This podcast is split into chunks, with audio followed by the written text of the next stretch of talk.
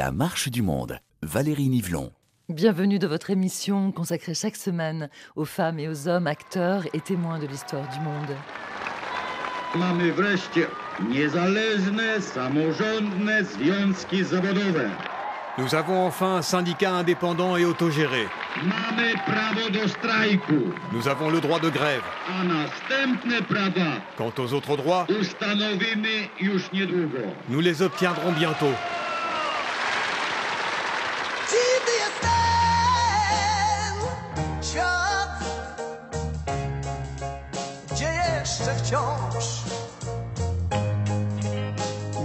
Mieści się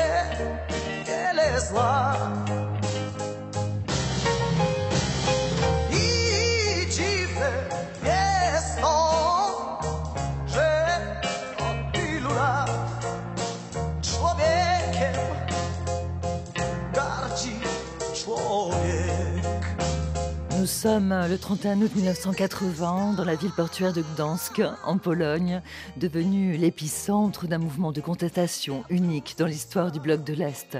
Une grève pacifique à l'origine de la naissance du syndicat Solidarność, Solidarité en français, dont la quête de liberté suscite une vague de sympathie internationale.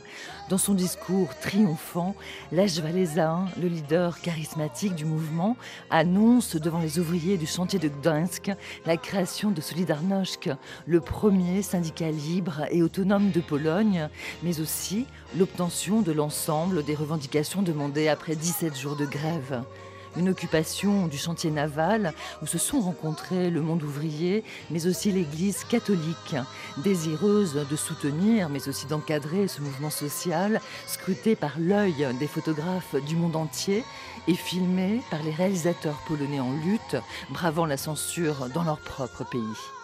Des films, des photos ont permis de documenter le mouvement, de créer des images iconiques de Solidarność et de conscientiser la population polonaise. Mais ces images ont également eu un impact à l'étranger en médiatisant la figure populaire et médiatique de Lech Walesa, alors simple électricien syndicaliste qui deviendra quelques années plus tard le premier président non communiste de la République de Pologne en 1990.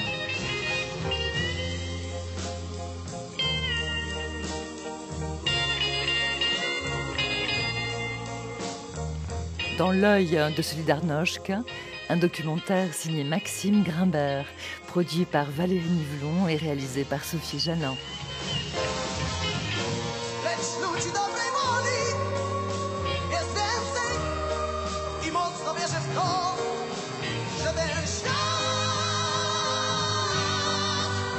Chaque fois que j'en- j'entends cette chanson de, de Czesław Niemen, euh, Stenchfad, le monde est bizarre, j'ai une sorte de pincement au cœur.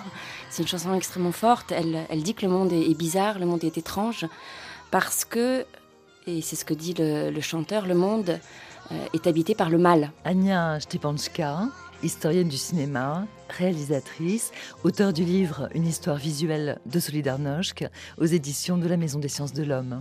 Euh, Czesław Niemen nous dit euh, Ludzie dobrej woli jest więcej. Ça veut dire que les, gens de bonne volonté euh, sont plus nombreux que ceux qui font le mal. Et c'est ce que résume euh, magnifiquement bien cette, cette, chanson, qui nous parle aussi de la situation politique de la Pologne de manière un peu métaphorique. Elle fait allusion au fait que le rapport de force entre le pouvoir et, la société est en train de s'inverser et que justement ces gens de bonne volonté qui luttent pour les droits civiques, pour les libertés individuelles, vont finir par gagner.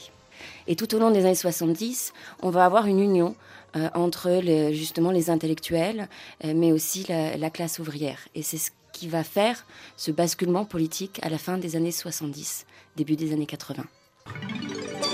France Inter, 15 août 1980. La Pologne de mal la grève des 17 000 ouvriers du chantier naval de Gdansk tourne à l'épreuve de force entre les travailleurs et le gouvernement. Les grévistes qui mettent la barre très haut demandent la dissolution du Conseil central des syndicats et la création de vrais syndicats libres. Devant la gravité de la situation, le numéro un polonais Edward Gierek a écourté un voyage à l'étranger. On laisse entendre des changements au sein du gouvernement. Le Premier ministre doit faire un discours télévisé dans la soirée. Quant à la ville de Gdansk, elle est maintenant ceinturée par l'armée et par la milice. C'est toute la ville qui est en train de se soulever. En plus des 17 000 employés des chantiers navals, 40 000 ouvriers travaillant dans des usines de sous-traitance se sont mis en grève brutalement, ainsi que les chauffeurs de bus et de tramway. Vous l'avez entendu, Varsovie est également privée de transport public et de taxis depuis bientôt une semaine. Ce sont les hausses du prix de la viande qui sont à l'origine de cette explosion sociale en Pologne, mais le mouvement prend maintenant une tournure nettement politique et anti-soviétique. Est-ce que c'est facile pour un journaliste, un reporter, de se rendre en Pologne et de pouvoir rendre compte de la situation? C'est facile et c'est très rapide, c'est-à-dire que l'accès au chantier est assez facile pour eux. Les grévistes souhaitent que cet événement soit couvert par les médias occidentaux. On a donc des images assez rapidement, des sons aussi rapidement de ce qui se passe, cette, cette émulation.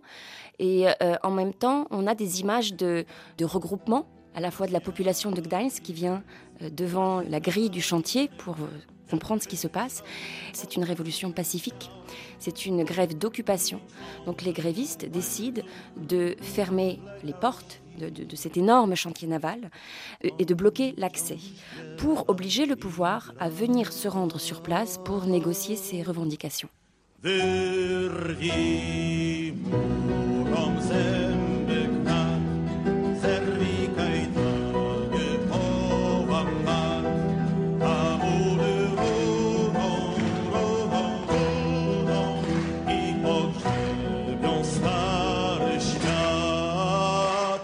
Ces événements vont euh, faire venir sur la scène euh, de l'actualité des images révolutionnaires qu'on avait en France oubliées depuis longtemps.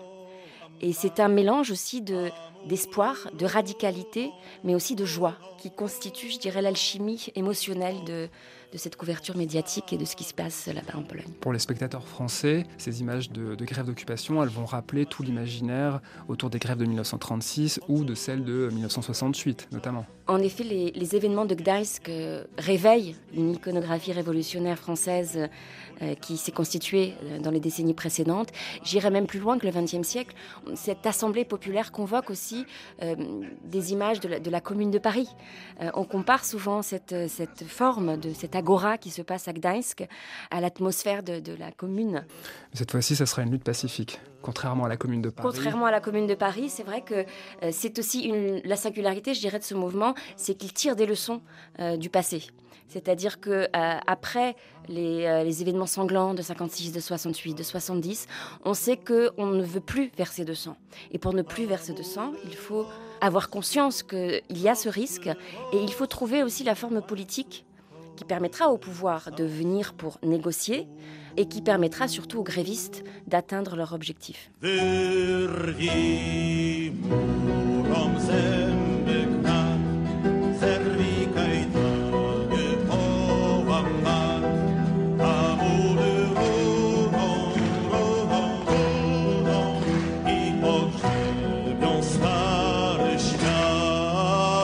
Détacher les chaînes, briser le fouet, les murs vont tomber et enterrer le vieux monde. Voilà ce que nous chante Jacek Kasmarski avec sa chanson Muri, l'un des hymnes de Solidarność que l'on pouvait entendre partout dans le pays pendant les manifestations et les grèves.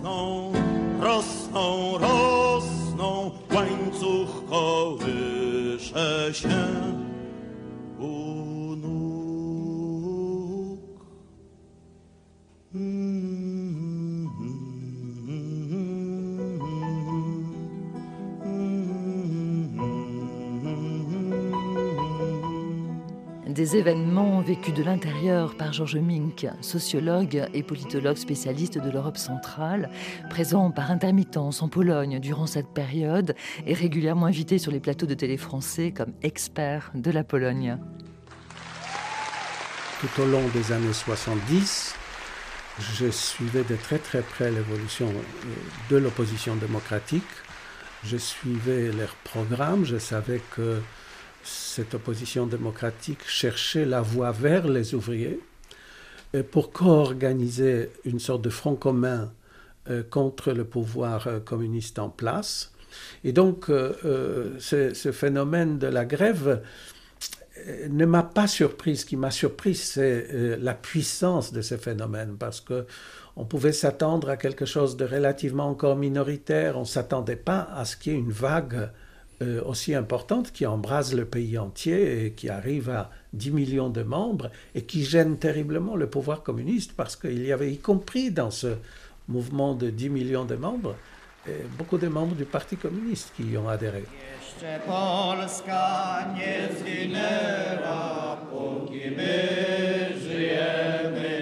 Hymne national polonais, extrait du film Ouvrier 80. Co nam obca przemoc wzięła, szablą odbierzemy. Marsz, marsz Dąbrowski, z ziemi włoskiej do Polski, za Twoim przewodem złączym się z narodem. Ania Stepanska, pour comprendre Solidarność, vous vous êtes notamment intéressée à Ouvrier 80, un documentaire réalisé collectivement pendant les grèves d'occupation du chantier naval. Est-ce que vous pouvez revenir sur la jeunesse de ce documentaire? Lorsque les grèves ont éclaté, euh, les documentaristes polonais ont voulu tout de suite se rendre au chantier naval pour filmer les événements. Euh, mais ce n'était pas aussi facile puisqu'il il leur fallait obtenir des autorisations pour prendre les caméras, pour se déplacer, pour obtenir de la pellicule. Tout tournage, pour avoir lieu, devait obtenir ces, autorisations. Et évidemment, le pouvoir ne voulait pas qu'on filme des grèves. D'ailleurs, le mot même de grève n'était pas utilisé, on disait arrêt de travail. Donc on ne voulait pas montrer ce qui se passait à Gdańsk.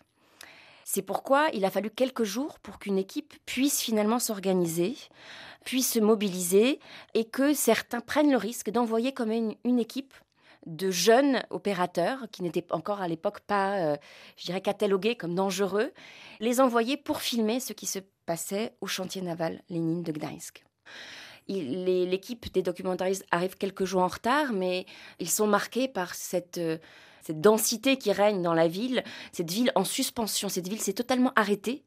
Euh, et eux, ce qu'ils veulent, c'est entrer à l'intérieur du chantier pour filmer euh, d'abord l'organisation, c'est-à-dire euh, comment euh, ont lieu les débats, pour faire entendre aussi non seulement les grévistes, mais aussi les intellectuels qui sont venus de Varsovie et qui expliquent ce qui se passe, pourquoi ces grèves ont lieu, quelles sont les revendications, qu'est-ce qu'on espère, qu'est-ce qu'on veut gagner.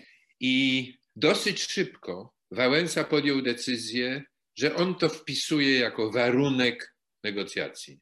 Très vite, Valéza a décidé d'en faire une condition des négociations. Jacek Petriski, chef opérateur du documentaire Ouvrier 80. Bo oczywiście to było rejestrowane dźwiękowo przez no, setki, setki ludzi. C'est notre équipe qui enregistrait tout. Tout le monde avait un magnétophone et enregistrait tout à côté des haut-parleurs. Je me souviens que tout était enregistré en permanence par la radio du chantier naval. Te Chaque chaîne de télévision, chaque caméra occidentale a pu entrer cinq minutes avant chaque négociation. negocjacjami. Ale to było Wałęsa mówił, pięć Valéza a minut laissé na seulement 5 minutes pour les caméras, sauf pour nous. Nous avons toujours dit que si quelqu'un voulait parler, qu'il vienne discuter avec nous. Ils savaient que nous avions la permission. Ils savaient qui nous étions, que nous avions réalisé un film d'actualité qui était assez populaire en Pologne. Mais ils n'hésitaient pas, avant toute rencontre de ce type, à nous dire surtout, dites la vérité. Et alors, il y a ce que le film donne à voir, mais il y a aussi, Anya Stepanska, ce que le film donne à entendre. Est-ce qu'on peut dire qu'avec Ouvrier 80, avec ce documentaire, il existe une bande-son de Solidarność C'est très intéressant comme question parce que je pense que la bande-son de Solidarność reste encore à, à étudier. Euh, C'est-à-dire la variété, la richesse sonore, les archives sonores de Solidarność, pour moi, n'ont pas encore été explorées. Par contre, il y a des, musiques, des chansons, des discours euh, qui sont devenus mythiques, que l'on recite, que l'on réécoute, qui incarnent et qui cristallisent l'identité même de ce qu'on a vu en Solidarność à cette époque. Ce qui est certain, c'est que dans le film Ouvrier 80, on entend tout à coup des voix, euh, une manière de parler qu'on n'avait pas beaucoup l'habitude d'entendre euh, dans, les, dans les médias officiels. Jaką mamy inną broń jak nie strajk w tej chwili, prawda? No do tego doprowadzili. Do tego doprowadzili, że ludzie stają. Przecież wszyscy jesteśmy tym zmęczeni. Każdy sobie Et Ouvrier tego chyba 80 sprawę, commence par cette prise de parole, c'est assez bouleversant. On voit un ouvrier tout à coup s'adresser face caméra à l'opérateur et dire au micro Nous en avons marre de tout ce mensonge, nous voulons un pouvoir qui vienne d'en bas. C'est une parole extrêmement forte que cet ouvrier ose prononcer Il est entouré de, de, tous ses collègues, de tous ses ouvriers grévistes qui sont autour de lui. Donc il y a cette, cette parole très radicale qui tout à coup, une sorte de cahier de doléances, qui tout à coup s'exprime face caméra et qui ose dire, non pas qu'il faut renverser le régime, mais qu'il faut le changer et qu'il faut donner plus de place à cette parole qui doit venir d'en bas.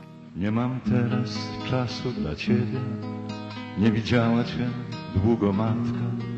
Jeszcze trochę poczekaj, dorośnij.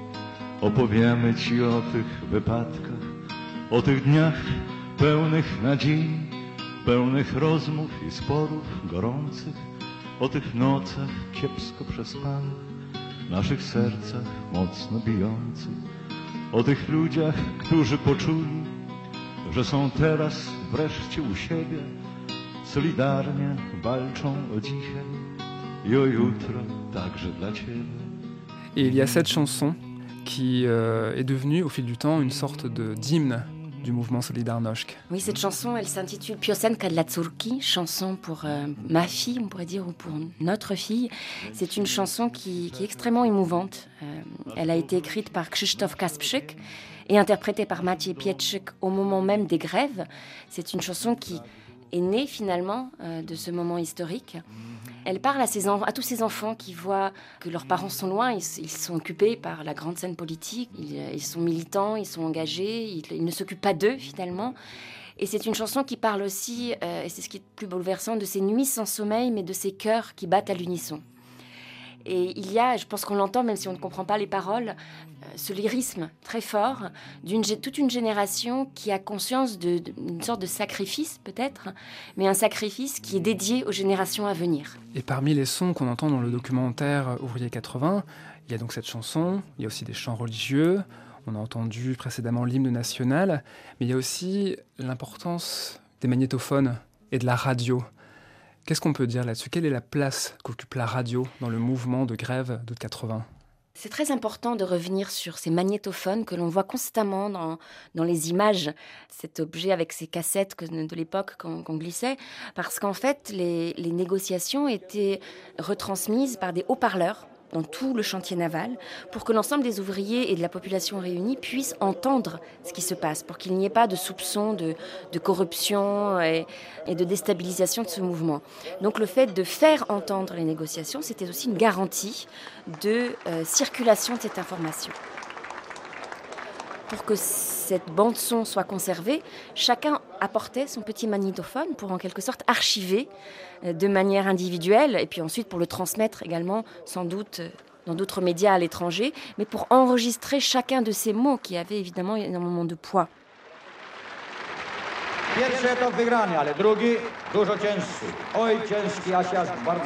La première manche est gagnée, mais la seconde sera plus dure.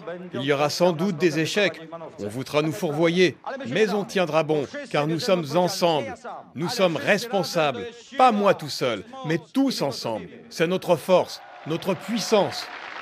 Cette scène finale d'Ouvrier 80, on voit en effet le, enfin, ça triomphant devant cette masse de gens rassemblés, est une scène euh, iconique de, l'histoire de Solidarność. On la remontre, on la réécoute. Je pense que c'est vraiment, s'il y avait euh, un extrait sonore que, le, que, les Polonais connaissent par cœur dans sa, mélodie, dans, son émotion, c'est bien euh, ce moment-là de prise de parole d'un leader, d'un mouvement qui tout à coup montre ce papier, cette signature qui vient d'être signée des accords de Gdańsk. Nous avons déjà notre presse. Solidarność sera notre journal, sans censure. On y écrira ce que bon nous semble. Donc on a là une sorte d'apogée de, ce bonheur révolutionnaire, une victoire. Et bien sûr, on pourrait lire la déclaration de, de l'Hervin et, et l'utiliser comme document historique. Mais lorsqu'on regarde ces images, je pense qu'on comprend, tout à coup on saisit à la fois la force rhétorique de ce, nouveau leader, c'est-à-dire sa capacité à s'adresser à la foule euh, rassemblée. Il, parle de manière extrêmement naturelle, très spontanée. Il commence une phrase, mais il, s'adresse à cette foule comme s'il s'adressait à chaque personne réunie. Et on le voit évidemment dans, ces images, on le voit dans la réaction de la foule aussi, qui sourit, qui rit, qui, pleure. Euh, et donc tout ce panel de d'émotions, mais ces émotions qui ne sont pas juste, je dirais, de, sont des, émotions qui font comprendre l'importance de cet événement et également la vision héroïque, je dirais, épique de, de cette victoire. Les autorités ont autorisé la projection du film en secret, pour ainsi dire. Jacek Petriski, chef opérateur du film Ouvrier 80. Il n'était pas possible d'afficher les horaires des séances dans les cinémas.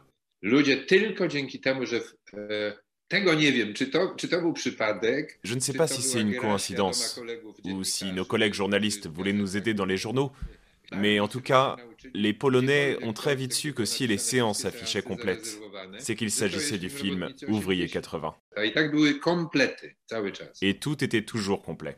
Et surtout, le film va circuler à l'étranger. Euh, il va circuler surtout, et ça c'est une des, je dirais, des buts du mouvement Solidarność, c'est que le film soit vu par euh, tous les mouvements de, soutien à l'étranger, les syndicats, les mouvements de gauche qui soutiennent aussi Solidarność, mais également, pas seulement de gauche d'ailleurs, les, milieux catholiques, tous les partisans, je dirais, de Solidarność, qui sont intéressés par ce qui s'est passé à Gdańsk, tout à coup vont voir en un film toute cette histoire-là autrement que par les images des, médias qui étaient en général très courtes, qui n'allaient pas à l'intérieur même de, cette, euh, salle euh, des revendications et des, négociations. Et donc c'est un film qui en quelque sorte concentre ce processus démocratique.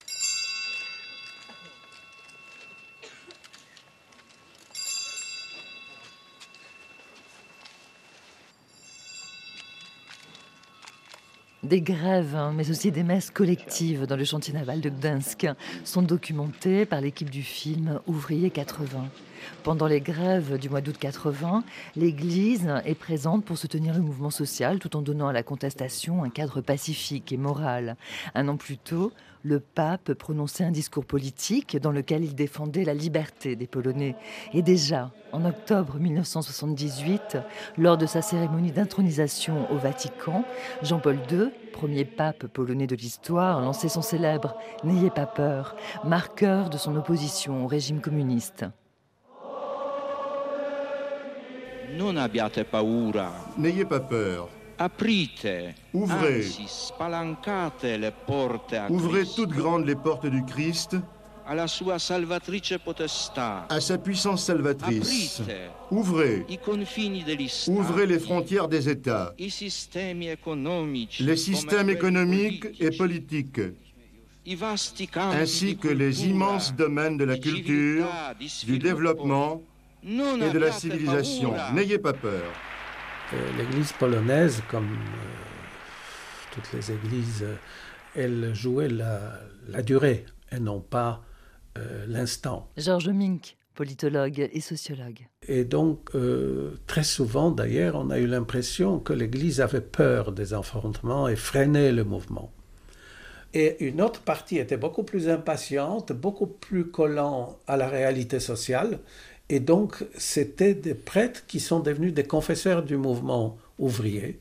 On verra ça d'ailleurs de façon spectaculaire, notamment dans des messes publiques pendant la grève euh, à Gdańsk dans les chantiers navals. La fameuse photo de Alain Keller, confession publique, qui est prise euh, le, 23 août 1980. Exactement, qui peut surprendre un laïc français quand on voit s'agenouiller des milliers d'ouvriers dans leur combinaison de travail, euh, en train d'embrasser la chevalière du prêtre qui vient de euh, prononcer une homélie, une sorte de recueillement religieux effectivement important.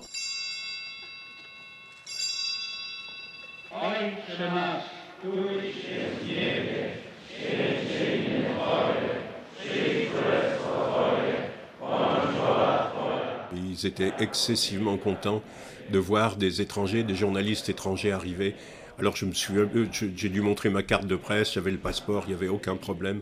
On rentrait très très très facilement, on était très bien accueillis, on pouvait circuler partout. Août 1980. Alain Keller est à Gdansk pour l'agence Sigma.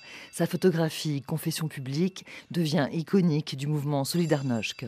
Mais quand je dis partout, partout, parce que j'ai même les des siestes, des repos de Lech Walesa dans une petite dans une petite salle.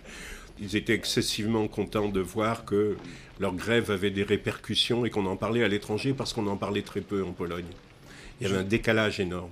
Et justement, en Pologne, est-ce que vous avez rencontré des confrères euh, photographes polonais qui étaient sur place? Comment eux euh, percevaient justement l'événement? Est-ce qu'ils avaient des facilités à rentrer à l'intérieur du chantier naval? Ou est-ce qu'ils étaient perçus comme des agents doubles de l'État euh? Oui, alors ce qu'on faisait quand je dis on avec d'autres confrères, on allait tous les jours. Moi, je logeais dans un hôtel qui se trouvait bien entendu à l'extérieur. Je pense que je venais à pied. Et un jour, et je me demande si c'est pas un dimanche ou un samedi, euh, j'arrive, il doit y avoir un autre photographe avec moi, et d'un seul coup, il y a cette scène totalement surréaliste qui se passe devant nous, euh, c'est-à-dire qu'il y a deux rangées de grévistes, et puis il y a les prêtres qui arrivent et qui installent les chaises. Et je l'avais pas vu, ça, les, confessions publiques, je connaissais pas tellement. Euh, je sais que ça se faisait dans des pays, dans des pays latins très, très pratiquants. Mais là, je ne m'attendais pas du tout à voir ça. Donc, euh, donc voilà, pour un photographe, euh, c'est du pain béni, puisque c'était euh, très très inattendu.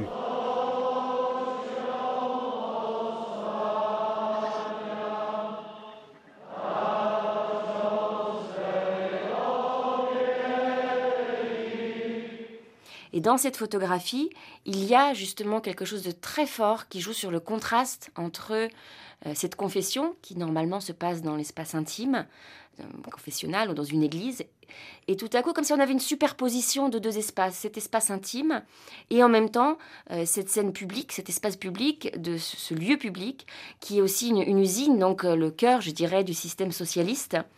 Et tout à coup, ces deux univers s'entrechoquent.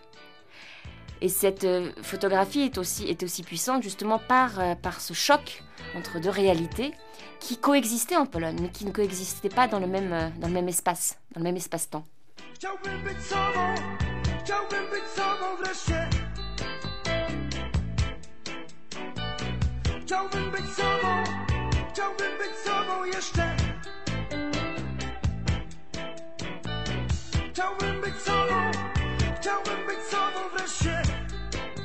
Vous écoutez La Marche du Monde sur RFI au son des archives de Solidarność et du groupe Perfect. Leur titre, Nous voulons être nous-mêmes, chante l'espoir du mouvement.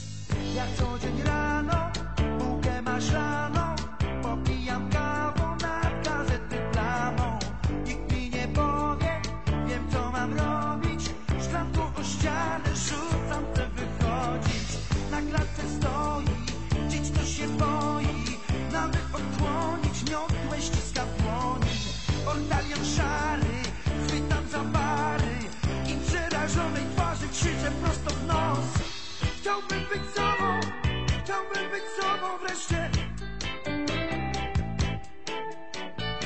Chciałbym być sobą, chciałbym być sobą jeszcze. Chciałbym być sobą Le 31 août 1980, après 17 jours de grève qui paralysent tout le pays, les négociations aboutissent à l'obtention des 21 revendications et surtout à l'existence, pour la première fois en Pologne, d'un syndicat libre et autonome, Solidarność. Les ouvriers ont réussi à défier le pouvoir communiste par le dialogue et le compromis plutôt que par la contestation. Mais Lech Walesa le sait, le bras de fer avec le gouvernement ne fait que commencer. Est-ce que l'on peut dire, Georges Mink, que s'il n'y a pas eu d'intervention de l'armée soviétique en 1980, c'est que l'URSS était aussi impliquée dans une guerre en Afghanistan à la même période, et que ça a été, dans un contexte international, un des facteurs, une des raisons d'une non-intervention, contrairement à Budapest en 56 ou à Prague en 68 D'une part, effectivement, euh, les soviétiques sont engagés en Afghanistan, ne souhaitent pas ouvrir un front nouveau, mais aussi parce qu'ils sont rassurés par les communistes, et on le sait maintenant par les archives, que les communistes polonais allaient chercher à régler par leurs propres mains euh, le problème polonais. Et Brezhnev, à l'époque, déjà sénile, ce qui était un autre facteur euh, de la lenteur des décisions euh, soviétiques, disait grosso modo, si vous ne réussissez pas par vous-même à étouffer ces mouvements, là on interviendra.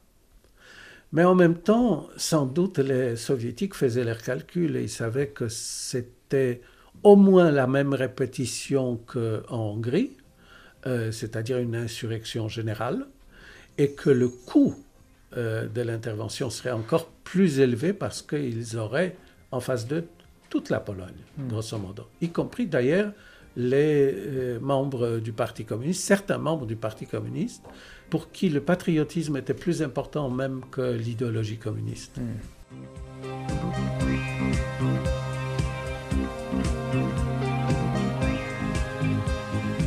En 1981, quelques mois après la fin des grèves, un film majeur voit le jour sur l'histoire de Solidarność.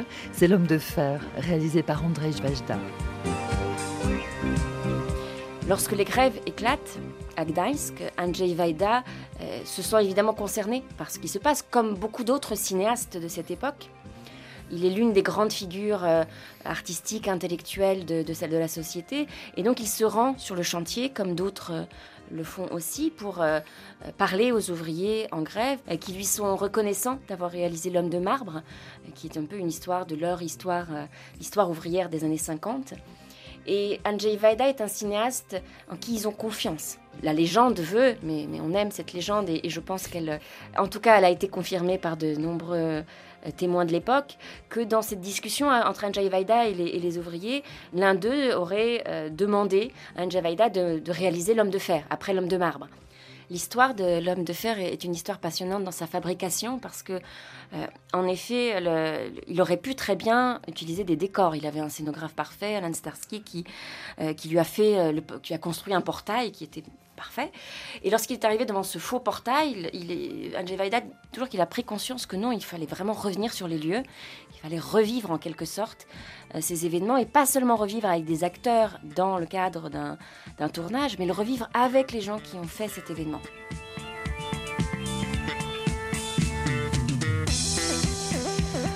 Et ce tournage devient quelque chose d'assez étrange, presque une sorte de, j'appellerais ça une opération d'archivage euh, finalement, parce que lorsque les, habitants de Gdańsk apprennent que Andrzej Wajda vient filmer, euh, refilmer en quelque sorte ces événements, ils se mettent tous à lui déposer des photographies, des archives sonores, pour lui dire voilà comment ça s'est passé, voilà inspirez-vous de ça, pour lui donner tous les ingrédients en quelque sorte pour être au plus juste de la vérité historique.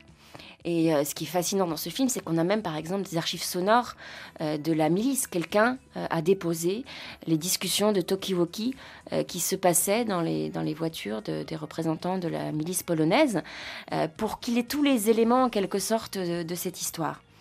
Andrzej Wajda demande aux gens qui ont participé à cet événement, notamment la scène de la signature des accords, de revenir habillés de la même manière, de retrouver la place. Et donc, vous imaginez une sorte de, de reenactment de ce qui se passe, c'est-à-dire une manière de rejouer l'histoire, de revivre ensemble, mais devant la caméra cette fois-ci, euh, ce grand moment historique. En ce début avril 1981, la pénurie est générale en Pologne. Des menaces extérieures planent sur le pays et sur cette côte de la Baltique qui a radicalement changé le cours des choses. Vaida tourne dans la hâte, dans la pénurie lui aussi. Il resserre ses plans, se contente d'une prise ou deux en général, Bientôt, il sera à court de pellicule et il faut que le film se termine vite. À mon avis, il est bon de travailler dans un état de tension nerveuse. L'énergie dont nous rayonnons pendant le tournage se transmet à la pellicule et en fin de compte, elle atteint le spectateur qui voit un film tourner fiévreusement. Je crois que ce n'est pas une mauvaise méthode, en tout cas moi, je ne sais pas travailler autrement. Cela dit, nous travaillerions plus lentement, nous ne serions pas si pressés, sans ce sentiment que chaque jour éloigne peut-être ce film de la victoire. Je crains que d'un jour à l'autre, il puisse se créer une situation dans laquelle il sera très difficile de montrer ce film et de se battre pour lui. Il faut que l'homme de fer soit fini le plus vite possible, les gens l'attendent. On comprend bien à l'écoute de cet extrait que André Bajda est surveillé pendant le tournage de ce film. Concrètement, comment ce film a-t-il pu voir le jour sans faire l'objet d'une censure de l'État polonais? Il y a plusieurs facteurs qui expliquent la, réalisation de ce film. Tout d'abord, il y a le fait que euh, Solidarność avait gagné. Donc les, forces, je dirais, réformatrices à l'intérieur du parti, celles qui voulaient changer finalement le parti de l'intérieur, euh, étaient majoritaires et ont accepté que ce tournage se fasse. Ça, c'est peut-être ce qui est le plus difficile à comprendre aujourd'hui, c'est que à l'intérieur de ce parti, il y avait euh, aussi des forces un peu plus libérales euh, qui voulaient voir ce système évoluer.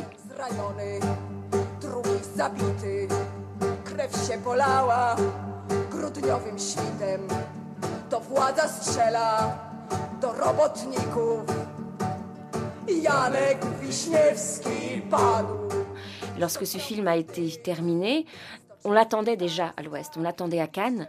Euh, Gilles Jacob euh, savait que ce film était en train d'être tourné. Il a écrit à Andrzej pour que pour lui faire comprendre que le film est très attendu et pour aussi, euh, je dirais, mettre la pression un petit peu sur le gouvernement. Il ne s'agissait pas de bloquer ce film. euh. Donc il y a eu ces tractations. Euh, Le film a été réalisé. Il a finalement réussi à être mon- montré à Cannes, malgré tous les obstacles et le fait que tout le monde n'était pas d'accord à ce qu'il soit diffusé à l'étranger. Et donc le film va être présenté au Festival de Cannes et obtenir la Palme d'Or, que l'on peut clairement afficher comme étant un soutien politique à Solidarność. Est-ce que ce film va jouer son rôle ensuite en termes de diffusion en Pologne pour faire bouger les lignes et asseoir davantage la popularité du syndicat Solidarność Alors ce film, il a été, euh, il a été vu vraiment comme le film de Solidarność, c'est-à-dire que cette palme, euh, Andrzej Wajda l'a, l'a dé- l'a dédiée au mouvement Solidarność. Lorsqu'il est accueilli à l'aéroport à Varsovie, tout le monde porte le t-shirt avec le logo de Solidarność. Donc on comprend très bien que, que ce film a un poids politique extrêmement fort, puissant. Euh, il ne va pas tout de suite être montré en Pologne. On essaie là aussi de retarder euh, son effet, euh, je dirais, euh, bombe atomique, cet effet très fort dans les consciences pour entretenir l'esprit de solidarité. Donc on essaie de limiter sa diffusion. Finalement, 50 copies vont être faites. On n'annonce pas sa diffusion dans, les journaux. Ce sont des, projections qui vont être un peu discrètes, disons confidentielles. Et malgré cette, je dirais, non-publicité, des millions de gens vont aller voir ce film de bouche à oreille et le, gouvernement, le pouvoir ne va pas pouvoir euh, contrôler ce succès qui va faire de l'homme de fer euh, le premier film au box-office pendant des mois.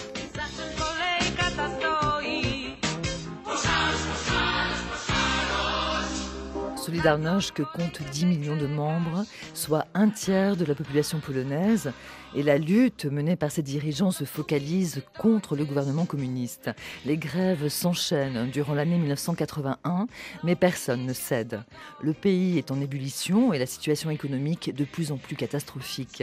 Le 13 décembre 1981, Moscou prend officiellement position en soutenant militairement la loi martiale instaurée par le général Jaruzelski au pouvoir depuis quelques semaines. Le syndicat Solidarność est interdit et des arrestations ont lieu dans tout le pays.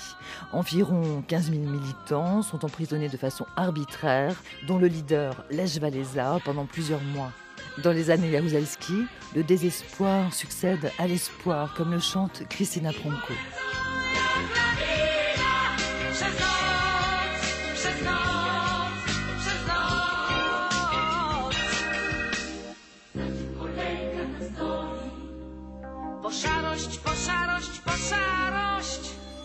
Le 13 décembre 1981, la prophétie se réalise et la peur l'emporte.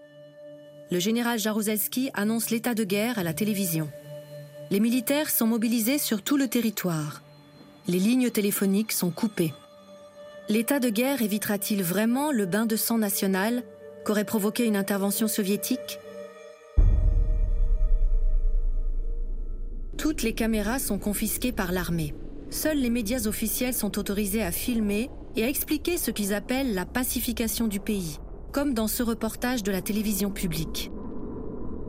W obliczu narodowej tragedii 13 grudnia 1981 roku wprowadzono w Polsce stan wojenny.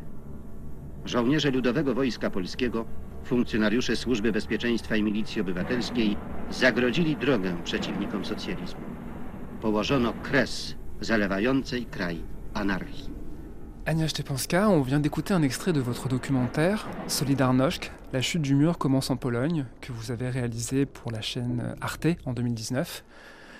Quelles sont les images qui nous parviennent de Pologne après la loi martiale décrétée le 13 décembre 1981 Est-ce que vous pouvez nous décrire, pour les auditeurs de RFI, les images que vous avez utilisées dans votre documentaire et aussi nous traduire le, le commentaire que l'on vient d'entendre? Dans un premier temps, on n'a aucune information, on n'a aucune image. Les seules images euh, qui euh, parviennent à la télévision, elles sont les images officielles finalement du pouvoir. Donc je me suis intéressée dans ce film à la manière dont le récit avait, de cet état de guerre, la manière dont cet état de guerre était présenté à la télévision. française par les discours, mais aussi, mais surtout, comment il était présenté dans les médias officiels en Pologne. Il faut rappeler qu'en effet, l'état de guerre a eu des conséquences radicales très très très fortes sur le fonctionnement des médias et sur le fonctionnement aussi de, toute production d'images. Filmer, photographier était interdit. On ne pouvait pas sortir dans la rue pour faire des photographies, euh, ni pour filmer. Au fur et à mesure des mois, euh, les, cinéastes polonais qui sont restés en Pologne et les photographes vont réussir quand même à trouver du matériel et à faire des images euh, photographiques ou filmées. Et le, commentaire de votre documentaire nous dit que toutes les caméras sont confisquées par l'armée. Il en sera de même pour les appareils photographiques. Pour autant, il en existe des images, comme cette photo assez étonnante que vous décryptez dans votre ouvrage Une histoire visuelle de Solidarnosc, où l'on voit un groupe de détenus jouer au volleyball dans un centre d'internement. Anya Stepanska, comment ces photos pouvaient être prises et comment nous parvenaient-elles? Lorsque j'ai réfléchi sur ces, rares images qui existaient mais qui étaient quand même faites, je suis tombée euh, un peu par hasard sur, euh, sur ces images faites au camp d'enterrement de, de. Et la question qui m'a la frappée, c'est de savoir pourquoi est-ce que certaines images avaient circulé à l'ouest et d'autres pas. C'est-à-dire certaines images étaient évidemment plus efficaces pour les militants euh, de Solidarność, euh, pour continuer à susciter l'empathie et la solidarité à l'Ouest. Et d'autres images restaient dans les, placards. Et euh, Michał Bukojemski, qui était donc euh, opérateur, qui avait filmé Ouvrier 80, m'a également parlé de ces photographies qu'il avait prises lui-même au camp d'internement de Białowieża. et donc, évidemment, c'est une histoire qui m'a passionnée. Je voulais savoir comment il avait obtenu son appareil photographique. Et alors comment? Euh, donc c'est grâce à des colis qui passaient euh, entre ceux qui restaient à l'extérieur, et ce sont souvent des femmes, qui euh, organisaient des, colis d'alimentation, et à l'intérieur d'une boîte de sucre, elle lui a caché son, son appareil photographique. C'est un peu épique et romanesque, mais, c'est exactement comme ça qu'on peut comprendre aussi l'existence de ces photographies. Mais évidemment, des, photographies comme celle du match de volleyball peuvent étonner, peuvent même choquer euh, celles et ceux qui ont vécu euh, cette période euh, tragique et extrêmement difficile de séparation, de, souffrance. Je ne l'utilise pas pour nier ces, difficultés, mais au contraire pour pour interroger le mode de vie, mais aussi la fabrication euh, d'images icônes et peut-être d'images inefficaces comme celles-ci qui n'ont pas été diffusées, qui n'ont pas, mais qui pourtant euh, montrent une certaine réalité du quotidien dans ces camps d'internement.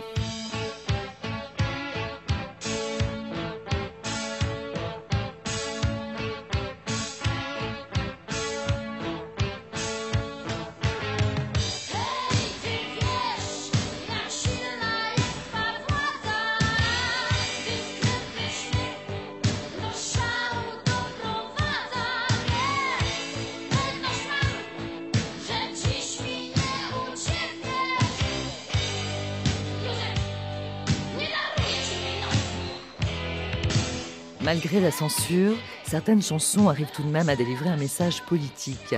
Je ne vous donnerai pas cette nuit du groupe de rock Bajm joue sur le double sens de ses paroles pour dénoncer la répression du général Jaruzelski depuis cette fameuse nuit du 13 décembre 1981 où la loi martiale fut instaurée.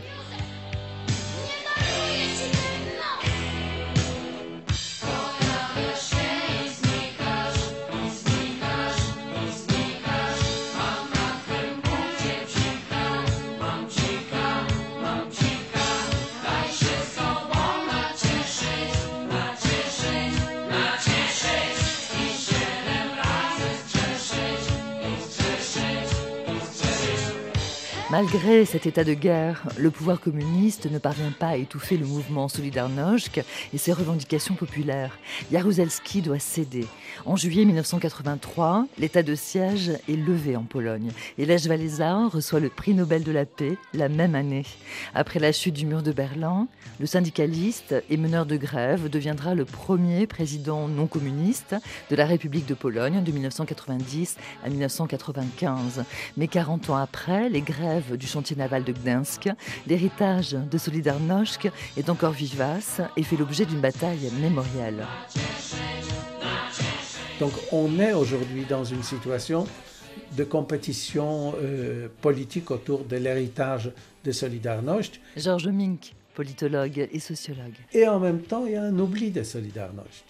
C'est-à-dire qu'on peut dire qu'il reste vaguement une idée que Solidarność a laissé à la société polonaise l'esprit de solidarité. Et quand on veut expliquer notamment ce que font les Polonais aujourd'hui pour les Ukrainiens, on dit ça, c'est un héritage de Solidarność. C'est dans la société civile que reste, pas dans le pouvoir autoritaire, pas dans les, élites politiques stricto sensu, mais à la base, dans la société civile, il reste cet esprit de solidarité, qui est une forme d'héritage de Solidarność. En guise de conclusion, euh, Anna Stepanska, quelle place occupe aujourd'hui en Pologne la mémoire visuelle de Solidarność? Dans quelle mesure cet héritage est-il mobilisé par les Polonais et les Polonaises?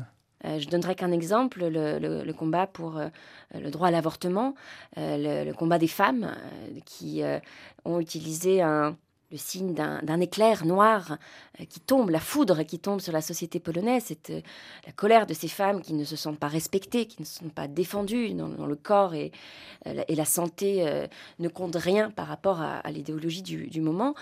ces femmes ont réutilisé aussi le, le logo de Solidarność, les couleurs de Solidarność, et l'ont réinterprété pour montrer qu'il y a une filiation entre ce mouvement collectif du début des années 80, ce mouvement polonais, et cette aspiration à plus de liberté aujourd'hui. Finalement, il y a cette continuité des combats, et c'est ce que montre l'action aujourd'hui de, la population civile en Pologne, c'est-à-dire que cette contestation, elle, est, euh, elle, vient aussi de cette culture politique qui a été fondée dans les décennies précédentes. It's very exciting in Poland. And, uh... I learned a little song in Polish and I sang it to him and he cried and he said, Next time, warn me by one minute so I can be strong and not cry. I said, Go ahead and cry, it's okay. Vous aurez sans doute reconnu la voix de John Baez. Elle interprète l'hymne de Solidarność. C'est la bande originale du film Ouvrier 80 et aussi de L'homme de fer de Vajda. Czasu dla ciebie. Nie wiedziała cię długo matka, jeszcze trochę poczekaj, dorośnij. Opowiemy ci o tych wypadkach, o tych dniach pełnych nadziei, pełnych rozmów i sporów gorących, o tych nocach kiepsko przespanych, naszych sercach mocno bijących. O tych ludziach, którzy poczuli się teraz wreszcie siebie solidarnie walczą dzisiaj i o jutro, tak się dla ciebie. Dans l'œil de Solidarność, C'était un épisode de La Marche du Monde, signé Maxime Grimbert, produit par Valérie Nivelon et réalisé par Sophie Jalin. Vous retrouverez sur la page de l'émission les liens des films, les références bibliographiques, mais aussi musicales de ce documentaire. N'hésitez pas à réagir sur nos réseaux sociaux, podcaster, partager. Cette émission, c'est la vôtre.